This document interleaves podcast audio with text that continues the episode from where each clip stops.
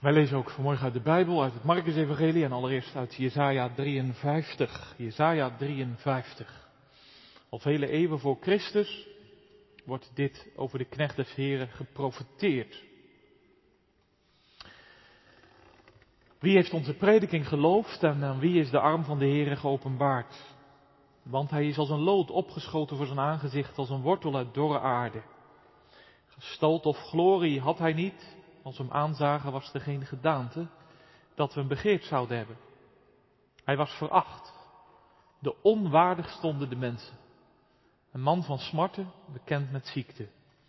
En als iemand voor wie men het gezicht verbergt. Hij was veracht en wij hebben hem niet geacht. Voorwaar, onze ziekte heeft hij op zich genomen. Ons leed heeft hij gedragen. Wij hielden hem echter voor een geplaagde, door God geslagen en verdrukt. Maar hij is om onze ongerechtigheden verwond, om onze ongerechtigheden verbrijzeld. De straf die ons de vrede aanbrengt was op hem en door zijn striem is er voor ons genezing gekomen. Wij dwaalden allen als schapen, wij keerden ons ieder naar zijn eigen weg. Maar de Heer heeft de ongerechtigheid van ons allen op hem doen neerkomen. Toen betaling geëist werd, werd hij verdrukt. Maar hij deed zijn mond niet open. Als een lam werd hij ter slachting geleid, als een schaap dat stom is voor zijn scheerders. Zo deed hij zijn mond niet open. Hij is uit de angst en uit het gericht weggenomen. En wie zal zijn leeftijd uitspreken? Want hij is afgesneden uit het land van de levenden. Om de overtreding van mijn volk is de plaag op hem geweest. Men heeft zijn graf bij de goddelozen gesteld. En hij is bij de rijken in zijn dood geweest, omdat hij geen onrecht gedaan heeft en geen bedrog in zijn mond geweest is. Maar het behaagde de Heer hem te verbrijzelen. Hij heeft de muziek gemaakt. Als een ziel zich tot een schuldoffer gesteld zal hebben, zal hij nageslacht zien. Hij zal de dagen verlengen. Het welbehagen van de Heer zal door zijn hand voorspoedig zijn. Om de moeitevolle inspanning van zijn ziel zal hij het zien en hij zal verzadigd worden. Door de kennis van hem zal de rechtvaardige mijn knecht vele rechtvaardig maken, want hij zal hun ongerechtigheden dragen. Daartoe zal ik hem veel toedelen en machtige zal hij verdelen als buit, omdat hij zijn ziel heeft uitgestort in de dood, onder de overtreders is geteld, omdat hij de zonde van velen gedragen heeft en voor de overtreders gebeden heeft. Vervolgens lezen wij opnieuw uit het Marcus-evangelie, Marcus 8. Heel opmerkelijk, precies in het midden van Marcus, Marcus 8, het heeft 16 hoofdstukken, begint de lijdensgang van Jezus. En wordt duidelijk waarom hij nou eigenlijk komt en wat zijn weg is. Wij lezen het 27e vers van Marcus 8. En Jezus vertrok met zijn discipelen naar de dorpen van Caesarea Philippi en onderweg stelde hij zijn discipelen een vraag. Hij zei tegen hen, wie zeggen de mensen dat ik ben? En zij antwoordden, Johannes de Doper. En anderen, Elia. En weer anderen, een van de profeten. En hij zei tegen hen, maar u, wie zegt u dat ik ben? En Petrus antwoordde en zei tegen hem, u bent de Christus. En hij gebood hun streng dat ze met niemand over hem zouden spreken. En hij begon hun te onderwijzen dat de zoon des mensen veel moest lijden en verworpen worden door de oudsten en overpriesters en schriftgeleerden en gedood worden en na drie dagen opstaan. En dit woord sprak hij vrij uit. En Petrus nam hem apart en begon hem te bestraffen.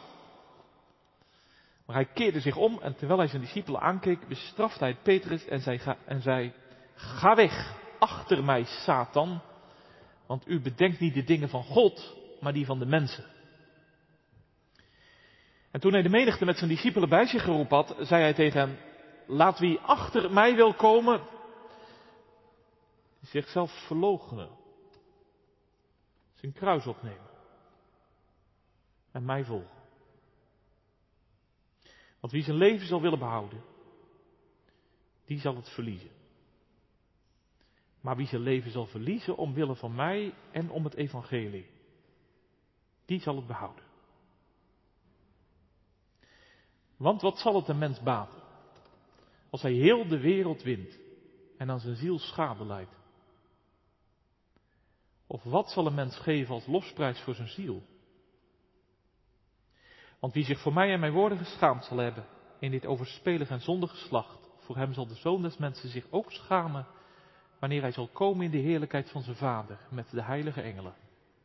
En hij zei tegen hen, voorwaar ik zeg u dat er sommigen zijn van hen die hier staan, die de dood niet zullen proeven, voordat ze gezien zullen hebben dat het koninkrijk van God met kracht gekomen is.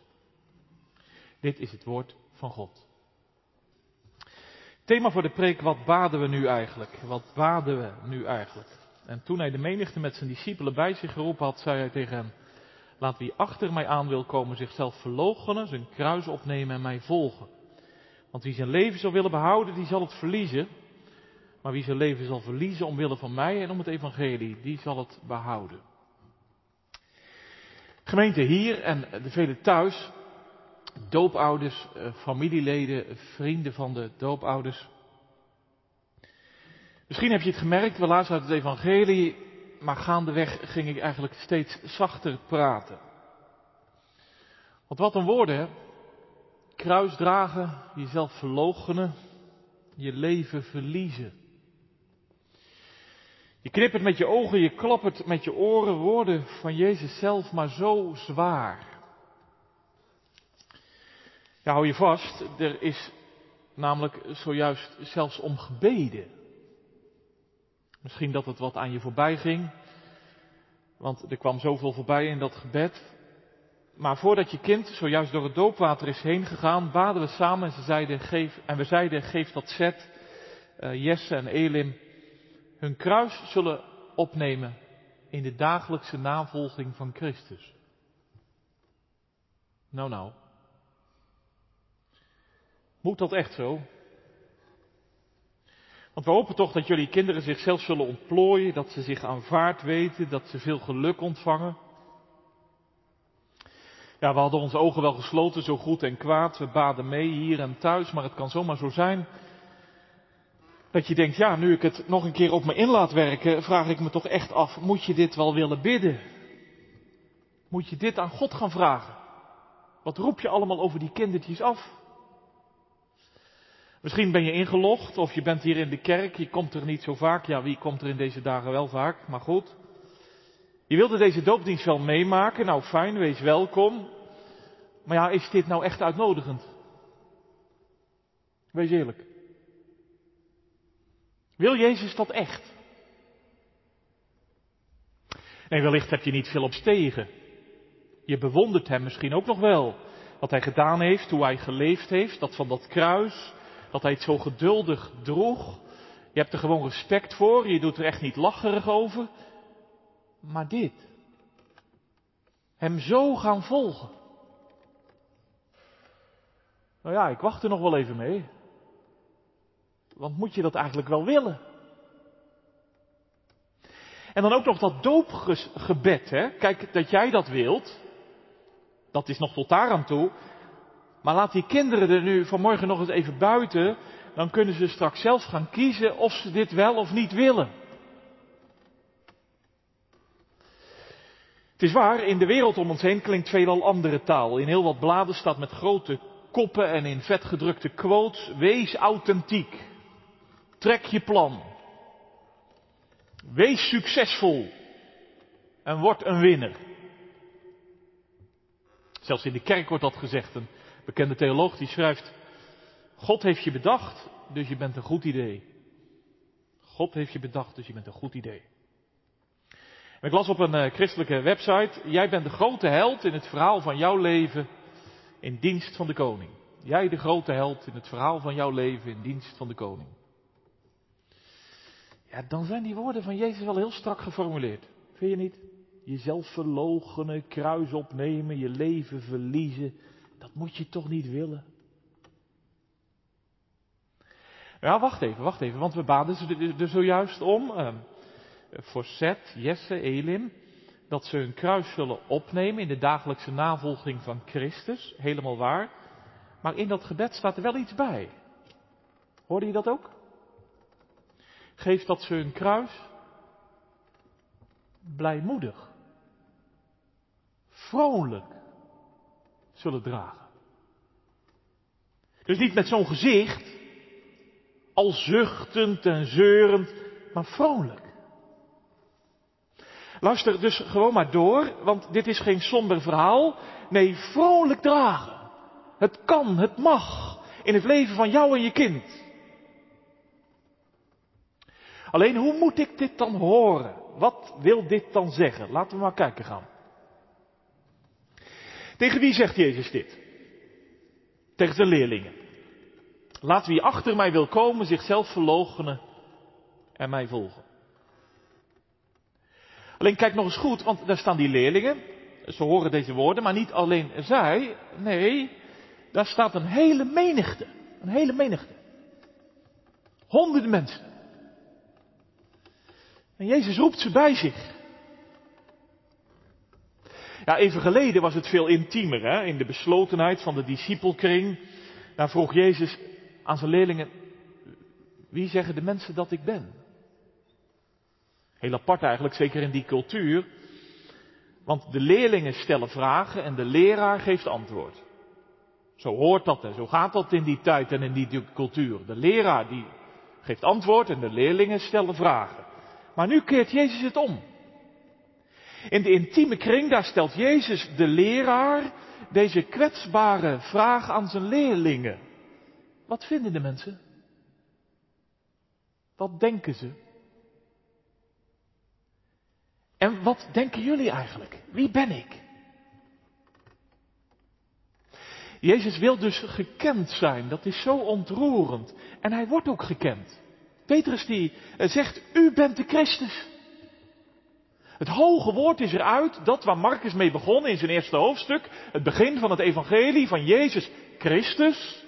Dat wat de onreine geesten intussen meer dan eens naar Jezus hebben geroepen, Christus, Messias, Heilige van God. Nu wordt het gezegd, onomwonden, recht uit het hart, door Petrus en zijn gevolg. U bent het, Christus, Messias. Alleen Jezus zegt direct, st, st. Niet over praten hoor. Want ik ga een andere weg dan de mensen denken. Ik delf het onderspit. Ik word verworpen, ik word gedood. En na drie dagen sta ik op. Ja, Petrus is echt geschokt. Dat laatste over opstanding, hij lijkt het niet eens meer te horen. Hij neemt Jezus eens even apart. De leerling wordt leraar, ook alweer zo apart. Leerling Jezus wordt leraar. En Petrus die gaat zijn meester bestraffen. Hij zegt, eh, bent u soms van uw hoofd aan het raken? Dit gaan we niet meemaken hoor. We gaan het samen doen en die omweg van u, nou dat is echt niet nodig. Hij bestraft Jezus. Er staat een heel sterk woord, ik zat er even naar te kijken in dit evangelie. Maar bestraffen in dit evangelie is alleen voorbehouden aan Jezus. Jezus die onreine geesten bestraft. Jezus die de stormwind bestraft. Maar nu doet Petrus het. Nota bene bij Jezus. Hem bestraffen. En Jezus, hij ervaart die bestraffing van Petrus als een satanische verleiding. Hij laat dat scherpe woord vallen waar je van eist. Satan. Tegenstander. Hoe kan dat? Waarom reageert Jezus zo heftig? Nou ja, kennelijk is dat alternatief van Petrus voor Jezus ook wel heel aantrekkelijk. Een echte verzoeking om zijn eigen succes te creëren, om zijn eigen plan te trekken, om voor zijn eigen hachje te redden. Jezus voelt de verleiding aan zich trekken. Zie je intussen wat hier gebeurt? Want continu is Jezus in dit evangelie in gevecht met de onreine geest. Hè? Dat moet je die vorige hoofdstukken lezen. Continu is Jezus daarmee in gevecht. Maar tot nu toe kwamen ze, zij naar Jezus toe, mensen die bezet waren door demonische machten. En Jezus verlost hen. Maar nu komt het wel heel dichtbij. In de binnenste kring van zijn eigen discipelkring, als een satanische verzoeking die op Jezus afkomt. Want Petrus die wil dat wat, wat mensen willen. De regie in eigen nemen. voor zijn eigen plan gaan. Net als ik zo vaak, toch? Hoe komt dat? Overmoed. We redden het wel. We maken het gewoon. We kunnen het, we doen het. Of is het ook meer? Is het ook niet dit, wantrouwen? Wantrouwen, ja. Het ergens niet helemaal vertrouwen. Die weg van Jezus, dat van God en zijn koninkrijk. Ergens niet helemaal vertrouwen. Is toch wel herkenbaar? God in mijn leven er zo wat bij, hè?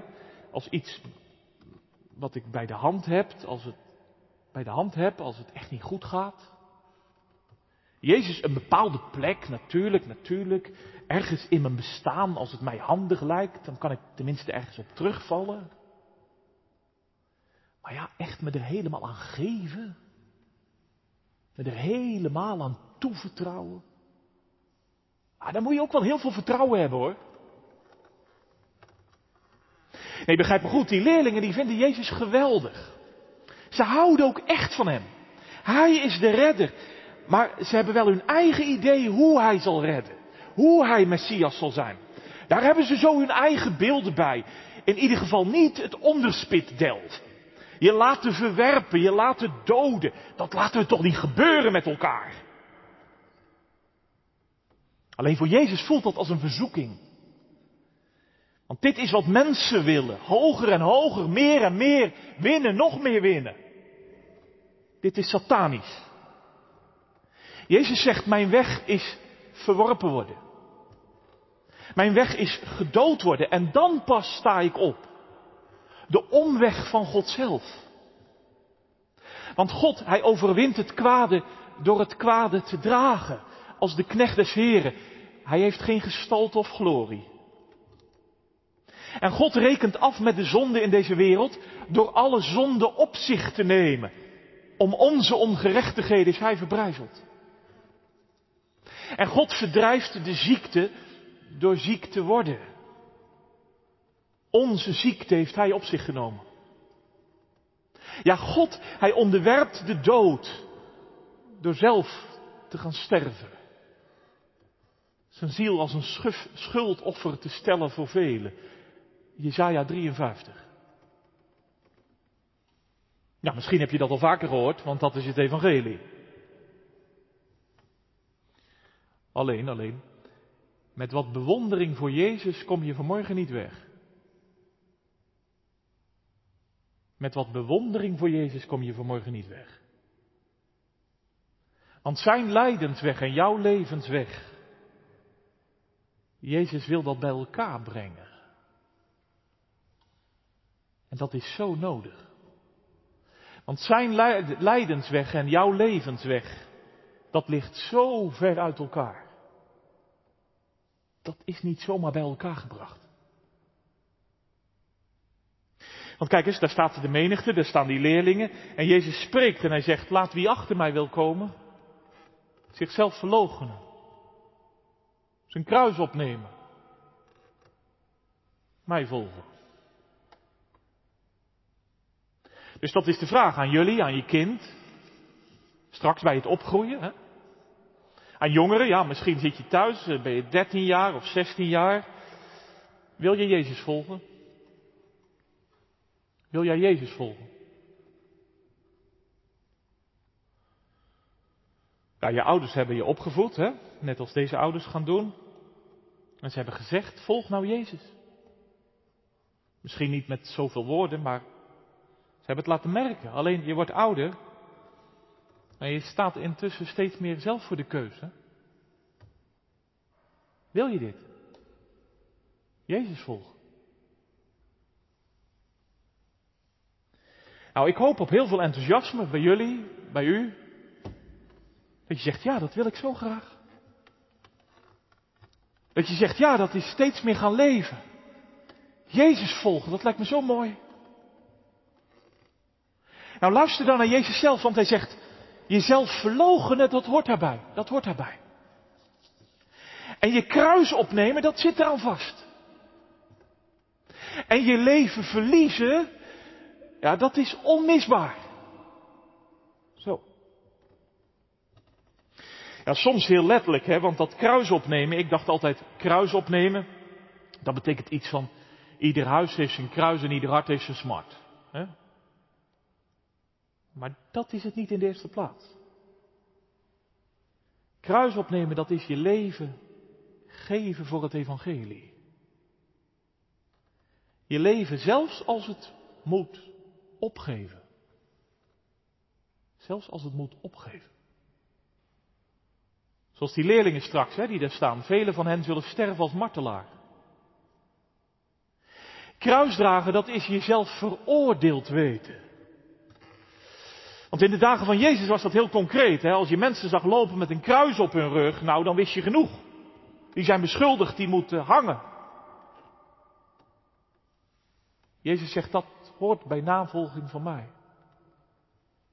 Weten dat je veroordeeld bent. Omdat je je zo vaak schaamt voor het evangelie.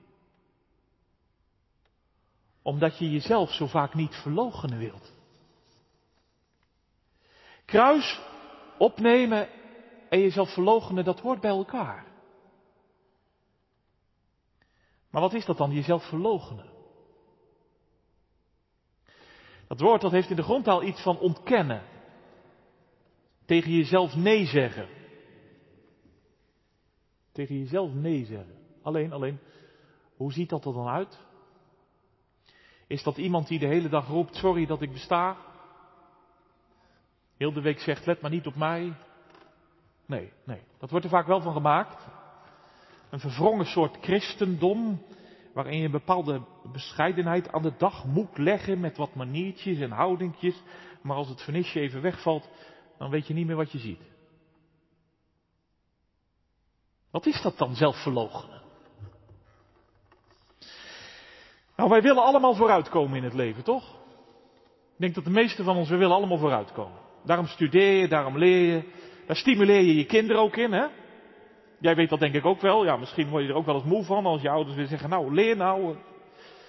Maar ja, je wilt toch iets winnen in je leven. Je wilt jezelf ontplooien. Daar is niks mis mee. Maar wat geeft nu de doorslag? Zelfverloochening, dat is dat je leven herschikt en hervormd wordt. Dat je anders tegen het leven aan gaat kijken. Anders tegen het leven aan gaat kijken, ja. Dat je ontdekt dat leven van mij, dat is helemaal niet van mij. Dat is van God. Hij is mijn schepper.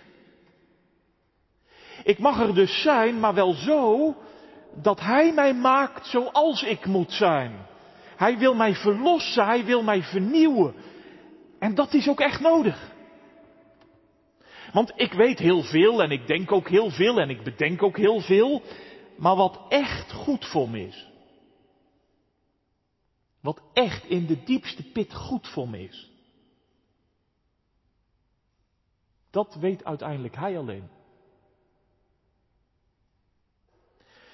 Jezelf verloochenen, dat is dus je leven verliezen omwille van Christus en zijn evangelie.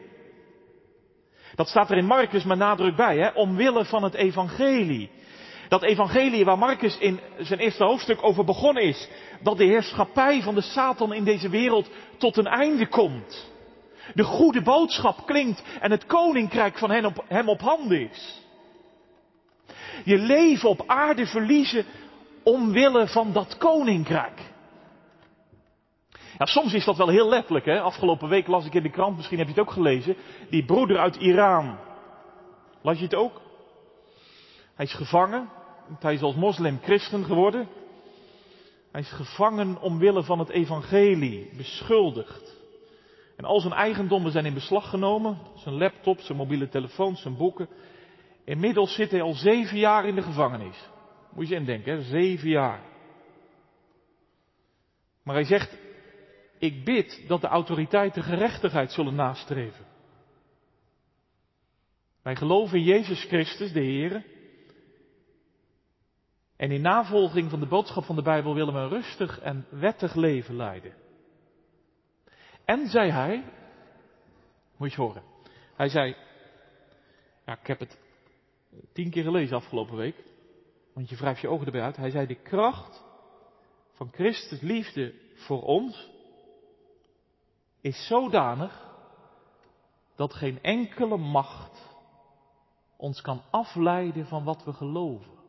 De kracht van Jezus Christus liefde is zodanig dat geen enkele macht ons kan afleiden van wat we geloven. Ze kunnen ons misschien lichamelijk pijn doen, en dat doen ze in die Iraanse gevangenis behoorlijk, hè? lichamelijk pijn doen. Maar ze kunnen geen schade aanrichten aan onze ziel. Tja, ik zat dat te lezen en ik dacht, wat zitten wij dan soms te neuzelen? Een beetje te piepen en te zeuren over niks. Toch? Vind ik wel hoor. Vind je ook niet? Zitten wij dan te neuzelen? Vervolgd omwille van het evangelie. Zijn leven verloren aan hem. De roep van Jezus, hem navolgen. Dat geeft de doorslag. Niet meer zo verliefd zijn op je eigen leventje hier en nu. Op je eigen ik en je eigen gedoe. Maar verliefd op Jezus. Dat je leven terechtkomt in Hem. Dat. Ja, dat is in ons land anders, dat geef ik toe, maar dat is toch niet minder letterlijk, hoop ik. Dat je de regie van je leven uit handen geeft. Jezelf aan Jezus overgeeft. Niet bang bent voor lichamelijke schade, maar je ziel zonder schade wilt bewaren bij Hem. Want Hij weet wat goed voor me is. Dat is jezelf verloochenen. Wellicht zit je eh, te luisteren zo goed en kwaad, maar voel je ook bij jezelf wel iets van weerstand, hè? Je denkt, ja, dat kan zo'n dominee van zo'n hoge preekstoel wel allemaal staan, staan te klaarmaken, maar, uh, klaarstaan te maken, maar, ja, Want je eigen leven, hè, je eigen plannen, dat is allemaal veel helderder en veel duidelijker. En je leven verliezen, ja, dan raak je ook zoveel kwijt. Dan moet je zoveel opgeven. En wie zegt me dat ik bij Jezus echt goed af ben? Alleen zeg het, zeg eens eerlijk zeg. Waar verlies jij dan je leven aan? Want je ergens aan verliezen, dat hoort bij het leven. Je verliest aan je werk, aan je gezin, aan je gezin, aan jezelf. Ja, je kan je ook aan jezelf verliezen, aan je eigen gedoe. En je denkt, bewust of onbewust, dat je het zo behoudt. Zo kan ik het een beetje in eigen beheer houden, hè? Ja, dat leren wij en voelen wij juist vandaag in deze crisistijd? Dat vasthouden aan dit leven hier en nu. En alleen, alleen je verliest je leven sowieso, toch? Nou, je verliest je leven nu aan je werk, aan je gezin, aan je hobby, aan je studie. En op een dag, dan verliezen we het allemaal. Allemaal. Voel je dat mee vanmorgen? We verliezen op een dag het leven van ons allemaal. Je kunt alles winnen hè, in de hele wereld. Maar op een dag, ja, dan verlies je ook alles.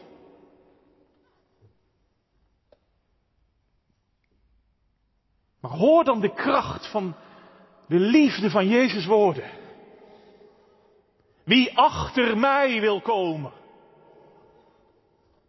weggenoot raken met mij. Dat is dus zijn liefde zien. Dat hij de strijd heeft beslecht tegen de Satan en de boze geesten. Zijn liefde zien om de kruis weg te gaan. Zijn liefde dat hij niet terugdeinst voor dat erge, voor dat afschuwelijke. Verworpen worden, gedood worden. Het kwade overwinnen door zelf het kwade te gaan dragen. Af te rekenen met de zonde door zelf al de zonde op zich te nemen. De ziekte te verdrijven door zelf ziek te worden. De dood te onderwerpen door zelf te sterven. Ja gemeente, de geest is vandaag werkzaam onder de prediking van het woord. Zodat je die liefde gaat zien. En zodat je je helemaal verliest aan deze Jezus. En dan pas is er behoud. Anders niet. Anders niet. Anders verlies je op een dag alles. Want in Jezus komt ons leven pas weer echt terecht. In Jezus vind ik mijn leven pas weer echt terug. Voel je dat? Dat is dus een complete hervorming. Dat alles in je leven in het licht komt te staan van Jezus. Ja, en natuurlijk maak ik dan plannen in mijn leven hoor. Net als jij, net als jij eh, die, die, die misschien, misschien zegt, ja, Jezus hou ik er nog een beetje buiten. Natuurlijk, ik maak ook plannen. Reisplannen en studieplannen en trouwplannen en verbouwplannen en toekomstplannen. Maar het is wel anders. Want God is niet langer meer de bijrijder terwijl ik achter het stuur van mijn eigen leven zit. God zo erbij en... En Jezus is niet meer iets van, nou, dat hebben we ook gelukkig nog achter de hand. Als het helemaal fout loopt. Nee, hij staat dan voorop. Hij staat dan voorop. En dat al het andere in mijn leven is daaraan ondergeschikt. Ik heb mijn eigen ik verloren, mijn eigen ego. Het doet niet meer mee. Ten diepste en ten laatste, doet niet meer mee. Ik heb het opgegeven. Ja, gemeente, ik praat er nu over, maar wellicht blijf je ook wat aarzelen. Hè? Je zit thuis op de bank mee te kijken en je denkt, ja, ja, ja. Ja, maar dat hele gebeuren van Jezus, is dat echt te vertrouwen? Want ja, nu weet ik wat ik heb en wat ik straks krijg. Kan ik dat echt vertrouwen? Kan ik daar echt straks mijn kinderen aan toevertrouwen? Ik geef toe, geloven is ook echt een sprong. Het heeft iets engs. Om Hem echt te vertrouwen. Ik zit zo vaak vol wantrouwen. En misschien dat je meeluistert en meekijkt en dat je denkt, ja, ik schaam me er ook gewoon een beetje voor. Om te zeggen, ik hoor bij Jezus. Die man van dat kruis, alles in mijn leven staat in zijn licht. Ja, alleen als ik die Iranier hoor, zeven jaar in de gevangenis, ja, dan denk ik wel wat ze nou te piepen en te zeuren. Ja, zeg je ja, maar ik kan het niet. En ik wil het eigenlijk ook gewoon niet. Alleen wacht nou eens. Want ik kan vanmorgen geen mensen over de streep trekken. Die jongere die op de bank meekijkt van 14 jaar. Ik kan jou niet over de streep trekken. Ik kan mezelf niet eens over de streep trekken. Ik kan jou Jezus niet laten volgen. Hoe driftig ik ook probeer en, en preek en, en probeer te laten zien, bij Jezus ben je echt goed af. Maar weet je wanneer er echt wat gebeurt in je leven?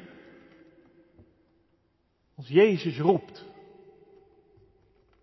Als Jezus roept. Want luister eens, hoor eens, je zou het zo overheen lezen. Terwijl Jezus de menigte bij zich, bij zich, tot zich geroepen had. Voel je de ruimte? Jezus is de Christus en hij roept je bij hem. Nee, dan krijg je als discipel niet veel lof. Dat ze zeggen, zo, dat is een discipel. Maar dan krijgt hij die roept zoveel lof. In de volmacht van zijn geest roept hij niet tot een bepaalde leer of tot een bepaalde filosofie. En hij vraagt niet, heb je dit en heb je al dat en heb je al zus en voel je al zo. In zijn roep bindt hij je vanmorgen vast aan zichzelf. Aan zijn lijden. En jouw lijden, levensweg, hij brengt het samen. Ja, zeg je, dat zie ik allemaal niet. Dat zie ik allemaal niet hoor. Dat klopt. Maar je hoort hem toch? Je hoort hem toch? Jezus roept vanmorgen als de Christus. Met de volmacht van zijn geest. Je hoort hem toch? Hij roept. Laat wie achter mij wil komen, zichzelf verloochenen, zijn kruis opnemen en mij volgen.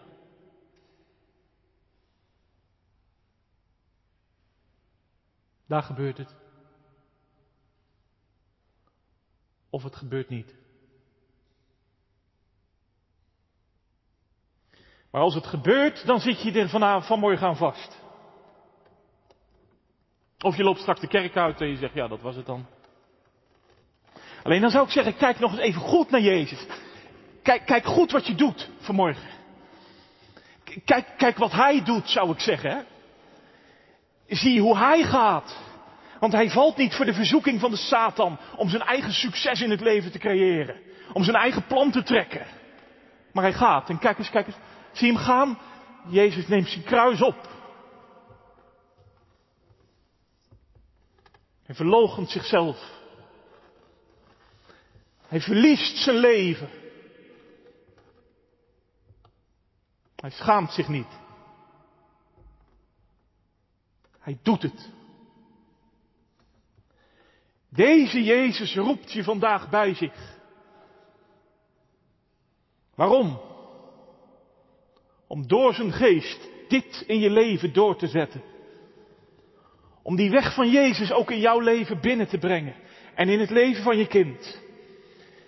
Nee, niet al zuchtend en zeurend hoor. Maar vrolijk dragen, zoals die man uit Iran. Vrolijk dragen. Blijmoedig. Daar baden we toch om. Dat vroegen we aan God voor ons en onze kinderen. Want het geheim ligt bij Jezus zelf. En daar ligt mijn blijdschap. Bij hem ligt mijn vrolijkheid, net als die Iranier, toch? De kracht van Christus liefde voor ons is zodanig dat geen enkele macht ons kan afleiden van wat we geloven. Ze kunnen ons misschien dan lichamelijk pijn doen. Heel pijn doen. Maar ze kunnen geen schade aanrichten aan onze ziel. Omdat Hij vanmorgen roept zodat we Hem zullen volgen. Dwars door de woestijn van het leven. Ons leven verliezen vanmorgen. Gebeurde het? Ons leven verliezen omwille van het evangelie. En uitzien naar de dag. Dat deze mensenzoon komt in heerlijkheid. En zich niet zal schamen. Voor allen die zich ook uit Ede vanmorgen en al de dagen van hun leven niet voor Hem zullen schamen. Voor Jezus, de Christus alleen. Amen.